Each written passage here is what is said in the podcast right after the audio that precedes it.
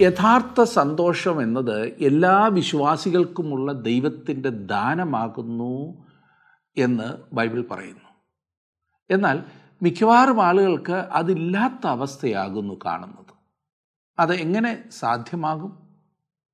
ദൈവം വാക്ക് പാലിക്കാത്തതാണോ? ഒരിക്കലുമല്ല. ആത്മരക്ഷയുടെ അനന്തര ഫലങ്ങളായ സമാധാനം സ്ഥിരത എന്നിവ നഷ്ടപ്പെടുത്തുന്നത് പോലെ സന്തോഷവും നഷ്ടപ്പെടുത്തുന്ന പല കാരണങ്ങൾ നമ്മുടെ ജീവിതത്തിലുണ്ടാകാം. പാപത്തിൽ തുടരുന്നതൊരു കാരണമാകാം പ്രാർത്ഥനയില്ലായ്മ മറ്റൊരു കാരണമാകാം. ഭയം സ്വയകേന്ദ്രീകൃത ജീവിതം സാഹചര്യങ്ങളെ കേന്ദ്രീകരിച്ച് ജീവിക്കുന്നത് അങ്ങനെ പലതും. അതൊക്കെ സന്തോഷം നഷ്ടപ്പെടുത്തുന്ന കാരണങ്ങളാകാം. സന്തോഷത്തെ മോഷ്ടിക്കുന്ന രണ്ട് പ്രധാന കാര്യങ്ങൾ അസംതൃപ്തിയും നന്ദികേടുമാകുന്നു.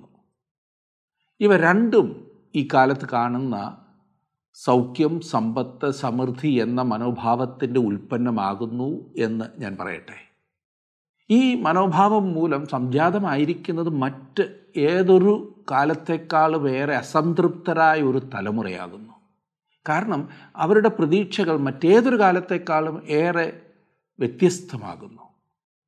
ദൈവത്തിന്റെ പരമാധികാരത്തെക്കുറിച്ചുള്ള കാഴ്ചപ്പാടുകൾ അവർക്ക് നഷ്ടപ്പെട്ടതിനാൽ നന്ദി കാണിക്കുവാനുള്ള കഴിവ് തന്നെ അവർക്ക് ഇല്ലാതെയായി. എന്നാൽ ക്രിസ്തു സംതൃപ്തിയെക്കുറിച്ചും ആകുല ചിന്തയെക്കുറിച്ചും ഒക്കെ പഠിപ്പിച്ചപ്പോൾ മത്തായുടെ സുവിശേഷം ആറാം അധ്യായത്തിലും മറ്റും കർത്താവ് ജീവിതത്തിന്റെ അടിസ്ഥാന ആവശ്യങ്ങളായ ആഹാരം വസ്ത്രം എന്നിവയെക്കുറിച്ച് മാത്രമേ പറഞ്ഞുള്ളൂ. നമ്മുടെ പ്രശ്നം ആവശ്യമായവയല്ല പിന്നെയോ അഭിരുചികളാണ്. ആഡംബരത്തിന് വേണ്ടി നാം ആഗ്രഹിക്കുന്നതൊക്കെ. അണിഞ്ഞൊരുങ്ങുക. നമ്മുടെ ബാഹ്യരൂപം ക്രമീകരിക്കുക. ജോലിയിലെ സംതൃപ്തി അധികാരം അടിച്ചെടുക്കുവാനുള്ള വ്യഗ്രത നല്ല വീടുകൾ നല്ല കാറുകൾ ഇവയൊക്കെയാണ് നമ്മുടെ ശ്രദ്ധ മുഴുവനും കൊണ്ടുപോകുന്ന കാര്യങ്ങൾ.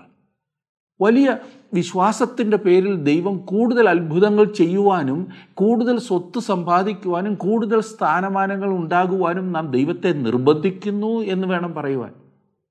ഈ പരക്കം പാച്ചിലിൽ വിശുദ്ധ പൗലോസിന്റെ വാക്കുകൾ ഒരു ശകാരം പോലെ മാത്രമേ നമുക്ക് കാണുവാൻ സാധിക്കൂ. അവൻ ഫിലിപ്പിയർക്ക് എഴുതിയപ്പോൾ പറഞ്ഞു ഉള്ള അവസ്ഥയിൽ അലംഭാവത്തോടിരിപ്പാൻ ഞാൻ പഠിച്ചിട്ടുണ്ട് എന്ന്. ഫിലിപ്പി ലേഖനം നാലാം അധ്യായത്തിന്റെ പതിനൊന്നാം വാക്യം. പൗലോസ് ദൈവത്തോട് ഡിമാൻഡുകളൊന്നും വെച്ചില്ല. പിന്നെയോ ദൈവത്തിന്റെ കരുതലിൽ ആശ്രയിച്ചു. അല്പമായിരുന്നെങ്കിലും അധികമായിരുന്നെങ്കിലും അവൻ സന്തുഷ്ടനായിരുന്നു. എന്തൊരു അനുഗ്രഹീതമായ ഒരു മനോഭാവമില്ലേ? ഏതൊരു സാഹചര്യത്തിലും അവൻ സംതൃപ്തനായിരുന്നു നന്ദിയുള്ളവനുമായിരുന്നു.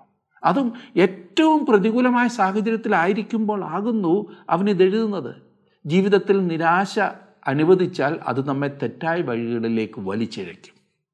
ഏതൊരു സാഹചര്യവും നിയന്ത്രിക്കുവാൻ ശക്തനായ ദൈവത്തിൽ ആശ്രയിച്ചാൽ സന്തോഷമായി ജീവിതത്തെ പ്രയോജനപ്പെടുത്താവുന്നതാണ്. അനുസരണക്കേടിനാൽ മരുഭൂമിയിൽ ഉഴന്നു നടക്കേണ്ടി വന്ന ഇസ്രായേൽ ജനത്തെ മോശ പ്രോത്സാഹിപ്പിക്കുന്നതാണ് ആവർത്തന പുസ്തകത്തിൽ നാം കണ്ടുകൊണ്ടിരിക്കുന്നത്. നമ്മുടെ ജീവിതത്തിൽ അതൊരു വലിയ പാഠമാക്കാം. ആവർത്തന പുസ്തകം. മുഖവരിയായി ചില കാര്യങ്ങൾ നാം കഴിഞ്ഞ ക്ലാസ്സിൽ ചിന്തിച്ചല്ലോ. ഇന്ന് ഒന്നാം അധ്യായത്തിലേക്ക് പ്രവേശിച്ച് നമുക്ക് ആ അധ്യായം മുഴുവൻ പഠിക്കാം. ശ്രദ്ധിച്ചാട്ടെ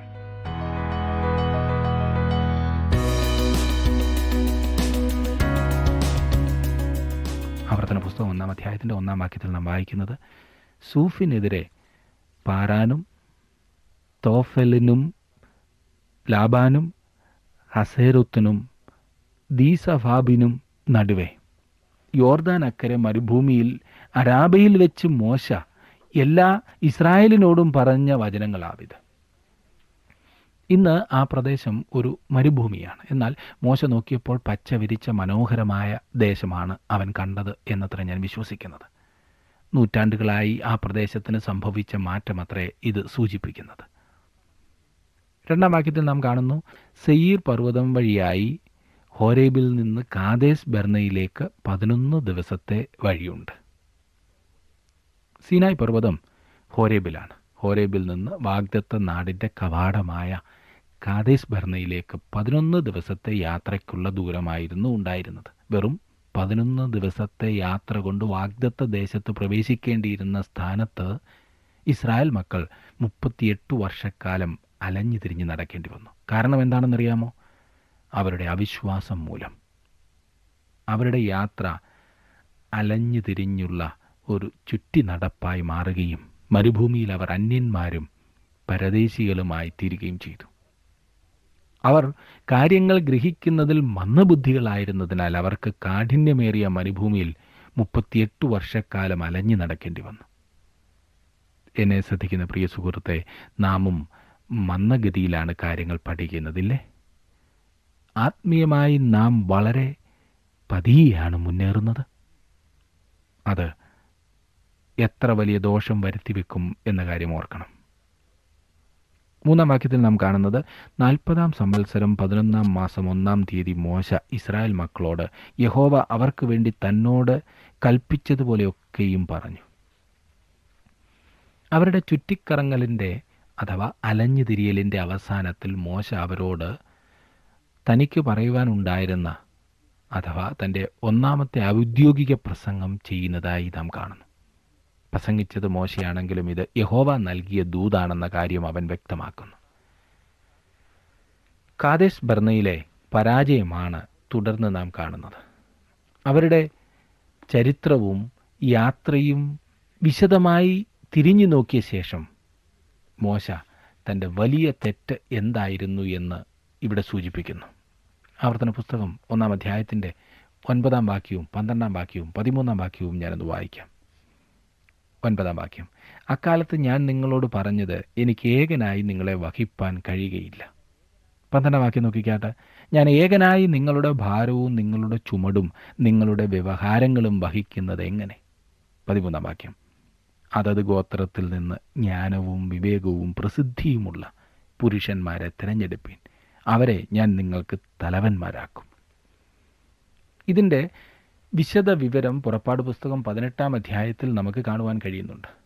മോശ നിരാശനും ഹൃദയഭാരമുള്ളവനും ചിന്താകുലനുമായി തീർന്നു ഇസ്രായേലിന്റെ ഭാരം മുഴുവൻ താൻ തന്നെയാണ് വഹിക്കുന്നത് എന്ന് മോശ ചിന്തിച്ചു. മൂപ്പന്മാരെ നിയമിപ്പാനുള്ള അനുവാദം യഹോവാമിന് നൽകി.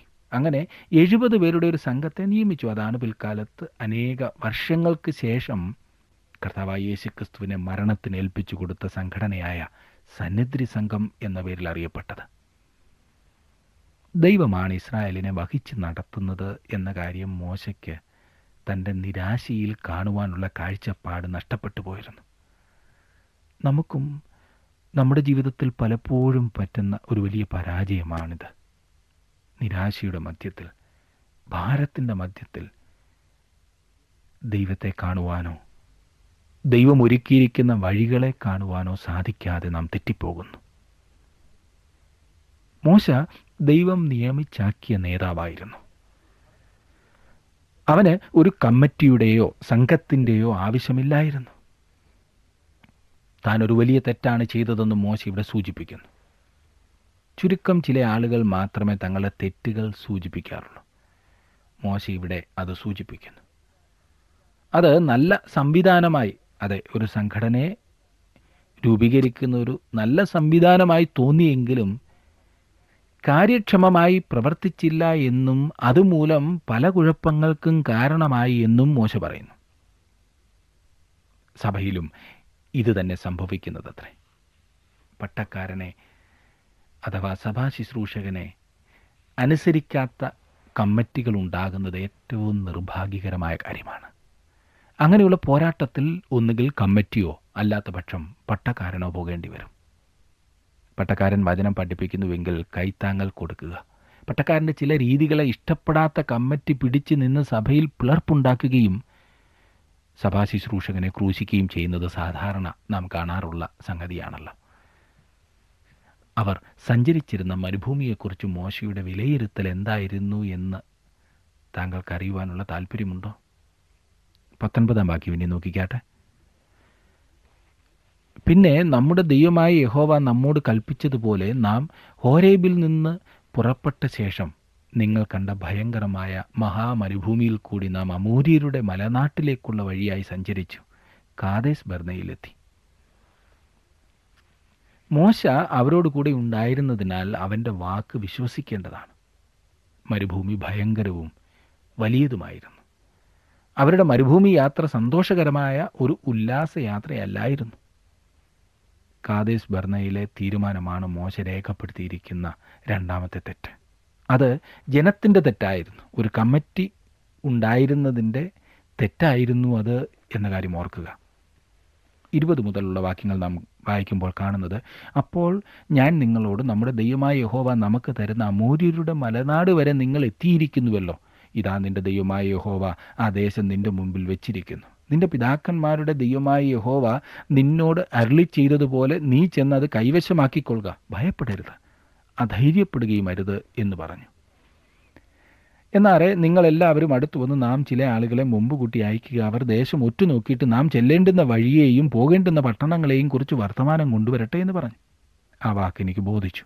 ഞാൻ ഓരോ ഗോത്രത്തിൽ നിന്ന് ഓരോ ആൾ വീതം പന്ത്രണ്ട് പേരെ നിങ്ങളുടെ കൂട്ടത്തിൽ നിന്ന് തിരഞ്ഞെടുത്തു.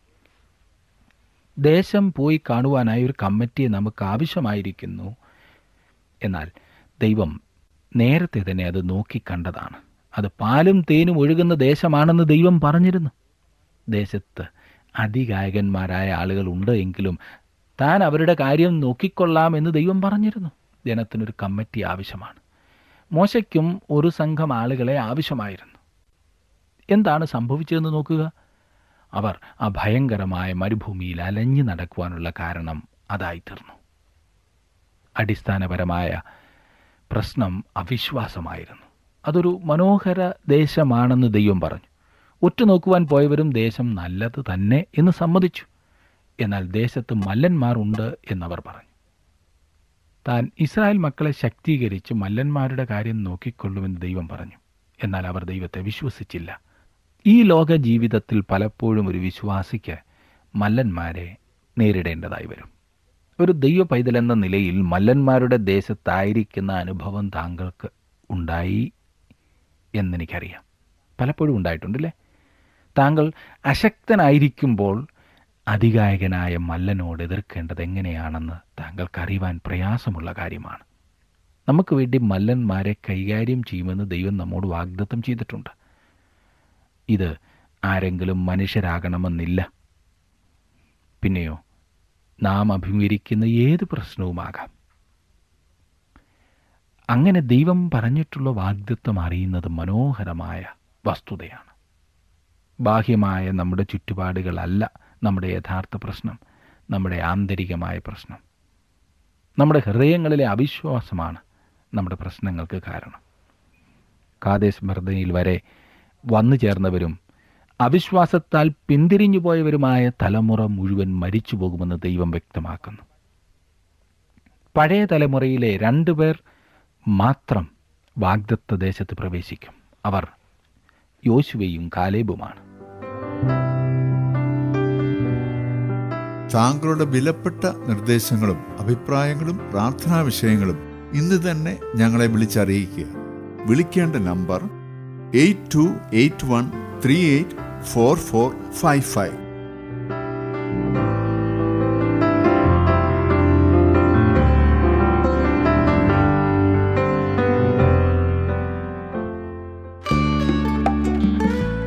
ഇന്നത്തെ പ്രോഗ്രാം താങ്കൾക്ക് ഇഷ്ടപ്പെട്ടുവോ? എങ്കിൽ ഉടൻ തന്നെ ഞങ്ങൾക്കൊരു മിസ് കോൾ തരിക. അടുത്ത വിജയി ഒരുപക്ഷെ താങ്കളായിരിക്കാം.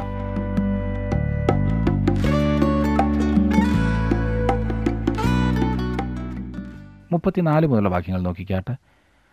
ആകയാൽ യഹോവ നിങ്ങളുടെ വാക്ക് കേട്ട് കോപിച്ചു. ഞാൻ നിങ്ങളുടെ പിതാക്കന്മാർക്ക് കൊടുക്കുമെന്ന് സത്യം ചെയ്തിട്ടുള്ള നല്ല ദേശം ഈ ദുഷ്ട തലമുറയിലെ പുരുഷന്മാർ ആരും കാണുകയില്ല.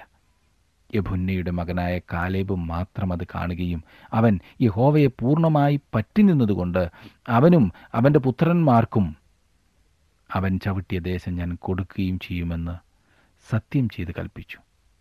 യഹോവ നിങ്ങളുടെ നിമിത്തം എന്നോട് കോപിച്ചു കൽപ്പിച്ചത്. നീയും അവിടെ ചെല്ലുകയില്ല. നിന്റെ ശുശ്രൂഷകനായ നൂന്റെ മകൻ യോശുവ അവിടെ ചെല്ലും. അവനെ ധൈര്യപ്പെടുത്തുക. അവനാകുന്നു ഇസ്രായേലിന് അത് കൈവശമാക്കി കൊടുക്കേണ്ടത്. യോശുവയും കാലേബും മറ്റുള്ളവരിൽ നിന്ന് വ്യത്യസ്തരായിരുന്നു. അവർ ദൈവത്തെ വിശ്വസിക്കുന്നവരായിരുന്നു. ദേശം ഉറ്റുനോക്കിയ ശേഷം മടങ്ങി വന്ന് ശരിയായതും നല്ലതുമായ റിപ്പോർട്ട് അവർ നൽകി. തനിക്ക് വേണ്ട ദേശം കാലേബ് കൈവശമാക്കുമെന്നതാണ് സത്യം. കാലേബ് ഒരു ശ്രദ്ധേയനായ വ്യക്തിയാണെന്ന കാര്യം പിന്നീട് യോശുവയുടെ പുസ്തകത്തിൽ നാം കാണുന്നതത്രേ. അവർ ദേശത്ത് നെടുകയും കുറുകയും നടന്നു. മല്ലന്മാർ പാർത്തിരുന്ന പർവതം അവർ അവകാശം പറഞ്ഞു. ഇതാണ് എനിക്ക് വേണ്ടത് എന്ന് കാലേബ് പറയുകയും ദൈവം അത് അവൻ അവകാശമായി കൊടുക്കുകയും ചെയ്തു. എന്നെ ശ്രദ്ധിക്കുന്ന പ്രിയ സുഹൃത്തെ താങ്കൾക്ക് ദൈവം എന്ത് ചെയ്തു തരണമെന്നാണ് താങ്കൾ ആഗ്രഹിക്കുന്നത്? താങ്കളൊരു പിതാവോ മാതാവോ ആകുന്നുവെങ്കിൽ ജീവിതത്തിലേക്ക് ഇറങ്ങിത്തിരിച്ചിരിക്കുന്ന ഒരു യുവാവാകുന്നുവെങ്കിൽ ദൈവത്തിൽ നിന്ന് താങ്കൾ എന്താണ് ആഗ്രഹിക്കുന്നത്? വെറുതെ കൈകെട്ടിയിരുന്ന് പ്രാർത്ഥിച്ചാൽ ദൈവം അത് ചെയ്തു തരും എന്ന് ചിന്തിക്കുന്ന ചിലരുണ്ട്. എന്നാൽ അത് തെറ്റായ ചിന്തയാണെന്ന വസ്തുത ഞാൻ ഓർപ്പിക്കട്ടെ. നാം പ്രാർത്ഥിക്കുകയും ദൈവവുമായുള്ള കൂട്ടായ്മയിൽ ജീവിക്കുകയും ചെയ്യേണ്ടതാകുന്നു എന്ന കാര്യത്തിൽ ഞാനും പൂർണമായി യോജിക്കുന്നു. എന്നാൽ പ്രിയ സുഹൃത്തെ താങ്കൾ പോയി അത് കൈവശമാക്കേണ്ടതായിട്ടുണ്ട് എന്ന കാര്യം താങ്കൾ അറിയുന്നുണ്ടോ? അവൻ കാൽ വെച്ച ദേശം കാലേബിന് നൽകുമെന്ന് ദൈവം പറഞ്ഞു. ഇന്ന് അനേകർ കൂടുതൽ സമയം വെറുതെ ഇരിക്കുന്നതിൽ അനുഗ്രഹങ്ങൾ നഷ്ടപ്പെടുത്തി കളയുന്നു വെറുതെ ഇരുന്ന് അനുഗ്രഹങ്ങൾ നഷ്ടപ്പെടുത്തുന്നു.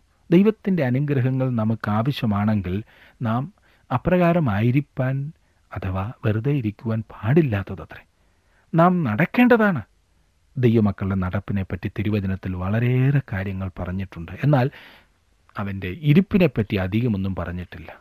നാം ദൈവത്തിന്റെ വാഗ്ദത്വങ്ങളിൽ മുറുകെ പിടിക്കേണ്ടതാണ് മോശയുടെ പിൻഗാമിയായി തീരേണ്ട നായകനായ മനുഷ്യൻ യോശുവയാണ്. യോശുവയെ തിരഞ്ഞെടുക്കുവാനുള്ള കാരണം എന്താണ് അതെ അവൻ പരിചയസമ്പന്നനും ദൈവത്തെ പൂർണമായി അനുഗമിക്കുന്നവനുമായ മനുഷ്യനായിരുന്നു. അവർ ദൈവത്തെ വിശ്വസിച്ചതിനാൽ അവനും കാലേബും നല്ല ഒരു റിപ്പോർട്ടും കൊണ്ടുവന്നു. വിശ്വാസമായിരുന്നു ഏറ്റവും അത്യാവശ്യമായ സംഗതി. അവർ ദൈവത്തെ വിശ്വസിച്ചു. വിശ്വാസത്തിൽ കാൽ മുൻപോട്ട് വയ്ക്കുവാൻ അവർ തയ്യാറായിരുന്നു. പ്രിയ സുഹൃത്തെ വെറുതെ കൈകെട്ടിയിരുന്നു കൊണ്ട് വലിയ അനുഗ്രഹങ്ങൾ അവകാശപ്പെടുന്നുവെങ്കിൽ താങ്കൾ ദൈവത്തെ യഥാർത്ഥത്തിൽ വിശ്വസിക്കുന്നില്ല. അവനു വേണ്ടി വിശ്വാസത്തിൽ താങ്കൾ ഇറങ്ങി പുറപ്പെടേണ്ടതാണ്. മുപ്പത്തിയൊൻപതാം വാക്യത്തിൽ നാം വായിക്കുന്നത് കൊള്ളയാകുമെന്ന് നിങ്ങൾ പറഞ്ഞ നിങ്ങളുടെ കുഞ്ഞുകുട്ടികളും ഇന്ന് ഗുണദോഷങ്ങളെ തിരിച്ചറിയാത്ത നിങ്ങളുടെ മക്കളും അവിടെ ചെല്ലും. അവർക്ക് ഞാൻ അത് കൊടുക്കും. അവർ അത് കൈവശമാക്കും. ഇവിടെ നാം ശ്രദ്ധിക്കേണ്ട ഏതാനും പ്രധാനപ്പെട്ട കാര്യങ്ങളുണ്ട്. ഒന്നാമതായി തിരിച്ചറിവിന്റെ പ്രായം. ഒരുപക്ഷെ നാം വിചാരിക്കുന്ന പ്രായത്തിലും കൂടുതലാണ്. ദേശത്ത് പ്രവേശിച്ച ആളുകളിൽ ചിലർ കാദേശ് ബെർണയിൽ വെച്ച് കൗമാരപ്രായക്കാരായിരുന്നു കുമാരന്മാരായിരുന്നു. സംഖ്യാപുസ്തകം പതിനാലാം അധ്യായത്തിന്റെ ഇരുപത്തിയൊൻപതാം വാക്യത്തിൽ ദൈവം ഇരുപത് വയസ്സ് പ്രായമാണ് തിരിച്ചറിവിന്റെ പ്രായമായി വെച്ചത് എന്ന് നാം കണ്ടുവല്ലോ. ഇരുപത് വയസ്സിന് മേൽ പ്രായമുള്ള എല്ലാവരും മരുഭൂമിയിൽ മരിച്ചു വീണു. ഇവിടെ വളരെ ശ്രദ്ധേയമായ മറ്റൊരു കാര്യം ശിശുപ്രായത്തിൽ മരിക്കുന്ന കുട്ടികൾ രക്ഷ പ്രാപിക്കും എന്നുള്ളതാണ്. അതെങ്ങനെയാണ് ഞാൻ അറിയുന്നത് എന്ന് നിങ്ങൾ ചോദിച്ചേക്കാം. അവരിൽ പ്രായപൂർത്തിയായവർ ദേശത്ത് പ്രവേശിപ്പാൻ വിസമ്മതിച്ചപ്പോൾ അവരുടെ കൂട്ടത്തിൽ തിരിച്ചറിവിന്റെ പ്രായമാകാത്തവരെ ദൈവം ഉത്തരവാദികളായി കണക്കാക്കിയില്ല. അവരെ ദേശത്ത് പ്രവേശിപ്പാൻ ദൈവം അനുവദിച്ചു. അവരുടെ കുട്ടികളുടെ സംരക്ഷണത്തെക്കുറിച്ച് ഭയപ്പെടുകയാൽ ദേശത്ത് അവർ പ്രവേശിക്കേണ്ട എന്ന് ദൈവം പറഞ്ഞു. അവർ അവരുടെ കുട്ടികളെക്കുറിച്ച് ചിന്തിക്കുകയായിരുന്നു. അത് അല്ല വാസ്തവമായ കാരണമെന്ന് ദൈവം അവർക്ക് വ്യക്തമാക്കി കൊടുത്തു. ദൈവത്തിന് അവരുടെ കുഞ്ഞുങ്ങളെക്കുറിച്ച് കരുതലില്ല എന്നാണ് അവർ വാസ്തവത്തിൽ പറഞ്ഞതിന്റെ അർത്ഥം. അങ്ങനെ അവർ ദൈവത്തെ അധിക്ഷേപിക്കുകയായിരുന്നു. എന്നാൽ ഇപ്പോൾ ദൈവം അവരോട് പറയുന്നത് ഞാൻ നിങ്ങളുടെ കുഞ്ഞുങ്ങളെക്കുറിച്ച് കരുതലുള്ളവനാണ്. അപകടത്തിലാകുമെന്ന് നിങ്ങൾ വിചാരിച്ചിരുന്ന നിങ്ങളുടെ കുഞ്ഞുങ്ങളാണ് ദേശത്ത് പ്രവേശിക്കുവാൻ പോകുന്നത് എന്നത്രവൻ പറഞ്ഞത്. ഇപ്പോൾ ആ തലമുറയാണ് വാഗ്ദത്ത നാട്ടിൽ പ്രവേശിക്കുവാൻ തയ്യാറായി അതിന്റെ അതിരിൽ വന്നു ചേർന്നിരിക്കുന്നത്. അവരോടാണ് മോശ സംസാരിക്കുന്നത്. നാൽപ്പതും നാൽപ്പത്തിയൊന്നും വാക്യങ്ങളിൽ നാം കാണുന്നത് നിങ്ങൾ തിരിഞ്ഞ് ചെങ്കടൽ വഴിയായി മരുഭൂമിയിലേക്ക് യാത്ര ചെയ്യുവിൻ. അതിന് നിങ്ങൾ എന്നോട് ഞങ്ങൾ യഹോവയോട് പാപം ചെയ്തിരിക്കുന്നു. നമ്മുടെ ദൈവമായ യഹോവ ഞങ്ങളോട് കൽപ്പിച്ചതുപോലെയൊക്കെയും ഞങ്ങൾ പോയി യുദ്ധം ചെയ്യുമെന്നുത്തരം പറഞ്ഞു. അങ്ങനെ നിങ്ങൾ ഓരോരുത്തൻ താൻ താന്റെ യുദ്ധായുധം ധരിച്ച് പർവതത്തിൽ കയറുവാൻ തുനിഞ്ഞു. കാതേസ് ബർണയിൽ വെച്ച് വാഗ്ദത്ത ദേശത്ത് പ്രവേശിക്കുവാൻ ഇസ്രായേൽ മക്കൾ കൂട്ടാക്കാഞ്ഞതിന് ശേഷം അവർക്കൊരു ഭയങ്കര വൈതരണി അഭിമുഖീകരിക്കേണ്ടതായി വന്നു. പിന്തിരിഞ്ഞു പോയാൽ മരുഭൂമിയാണ് അവർ അഭിമുഖീകരിക്കേണ്ടതായി വരുന്നത്.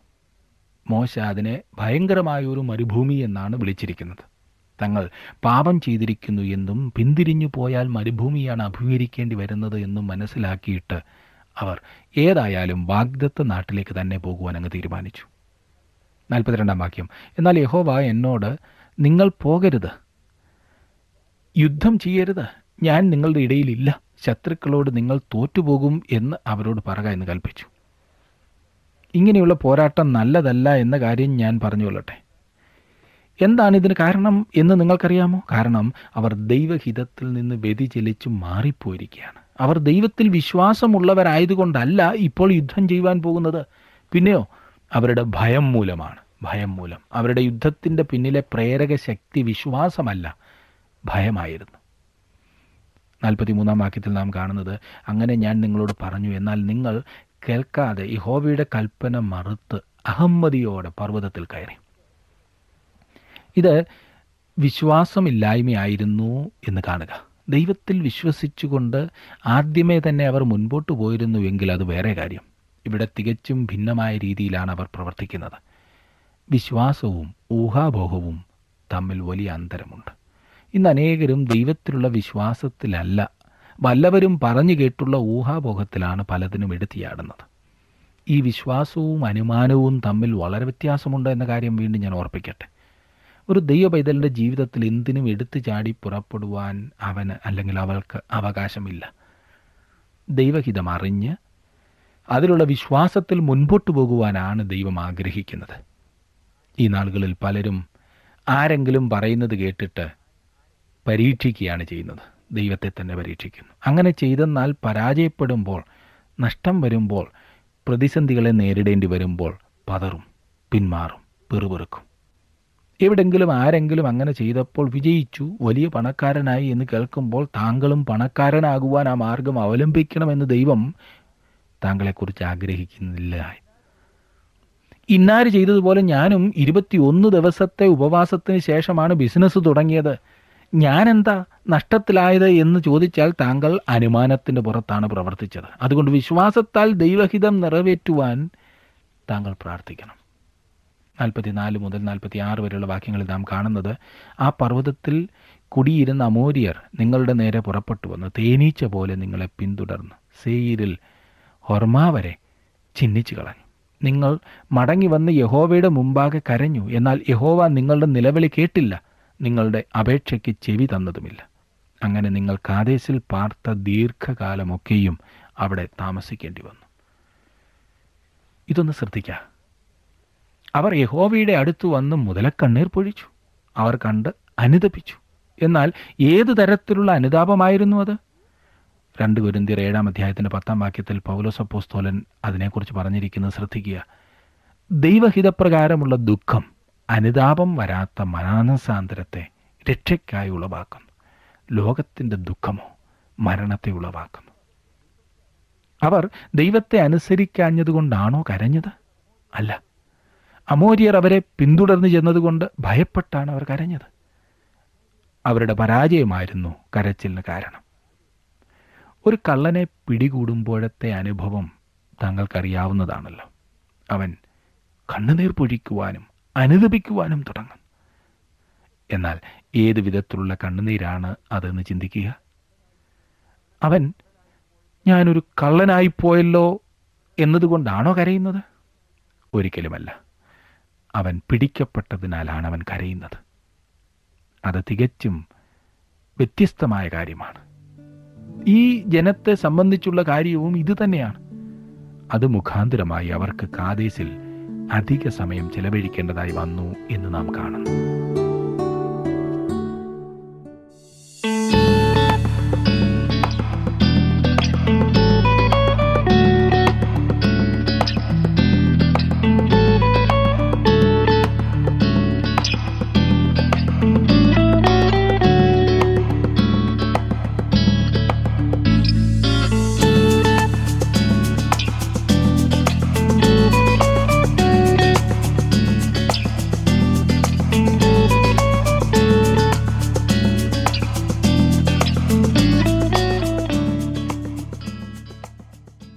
അനുതാപം അനുഗ്രഹമാകും. ദൈവ വഴികളിൽ നിന്നും മാറിപ്പോയ ഇസ്രായേൽ മക്കളെ മോശ നേർവഴിക്ക് നടത്തുന്നതാണ് നാം ഈ ഭാഗത്ത് കാണുന്നത്. പ്രത്യേകിച്ച് ആവർത്തന പുസ്തകം ഒന്നാം അധ്യായത്തിൽ നാം കണ്ടുകൊണ്ടിരുന്നത്. അനുതാപത്തോടെ ദൈവസന്നിധിയിലേക്ക് വരുന്ന ഏതൊരു വിലയും ദൈവം അനുഗ്രഹിക്കും. ആ അനുഗ്രഹത്തിനായി നിങ്ങളെ തന്നെ സമർപ്പിക്കുമോ? ഇന്നത്തെ പഠനം നിങ്ങൾ ശ്രദ്ധിച്ചതിന് വളരെ വളരെ നന്ദി. അടുത്ത ക്ലാസ്സിൽ നമുക്ക് വീണ്ടും കാണാം. അതുവരെ ദൈവത്തിന്റെ സാന്നിധ്യം നിങ്ങളോട് കൂടി ഉണ്ടായിരിക്കുമാറാകട്ടെ. ഇന്നത്തെ പ്രോഗ്രാം താങ്കൾക്ക് ഇഷ്ടപ്പെട്ടുവോ? എങ്കിൽ ഉടൻ തന്നെ ഞങ്ങൾക്കൊരു മിസ് കോൾ തരിക. അടുത്ത വിജയി ഒരുപക്ഷെ താങ്കളായിരിക്കാം.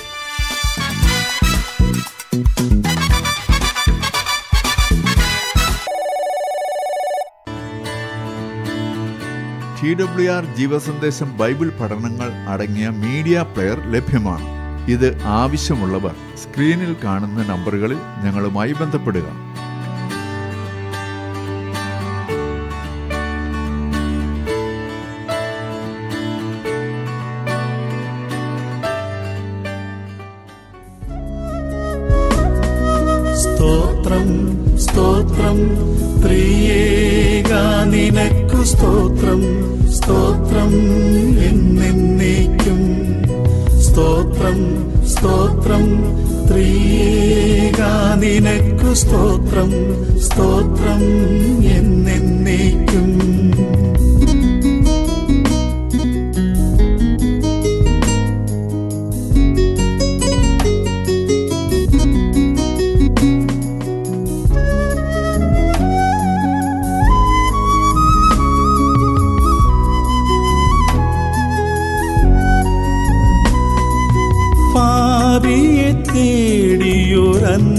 തേടിയൊരൻപതിനാലെ അരുമ പുത്രനെ നീ അയച്ചു.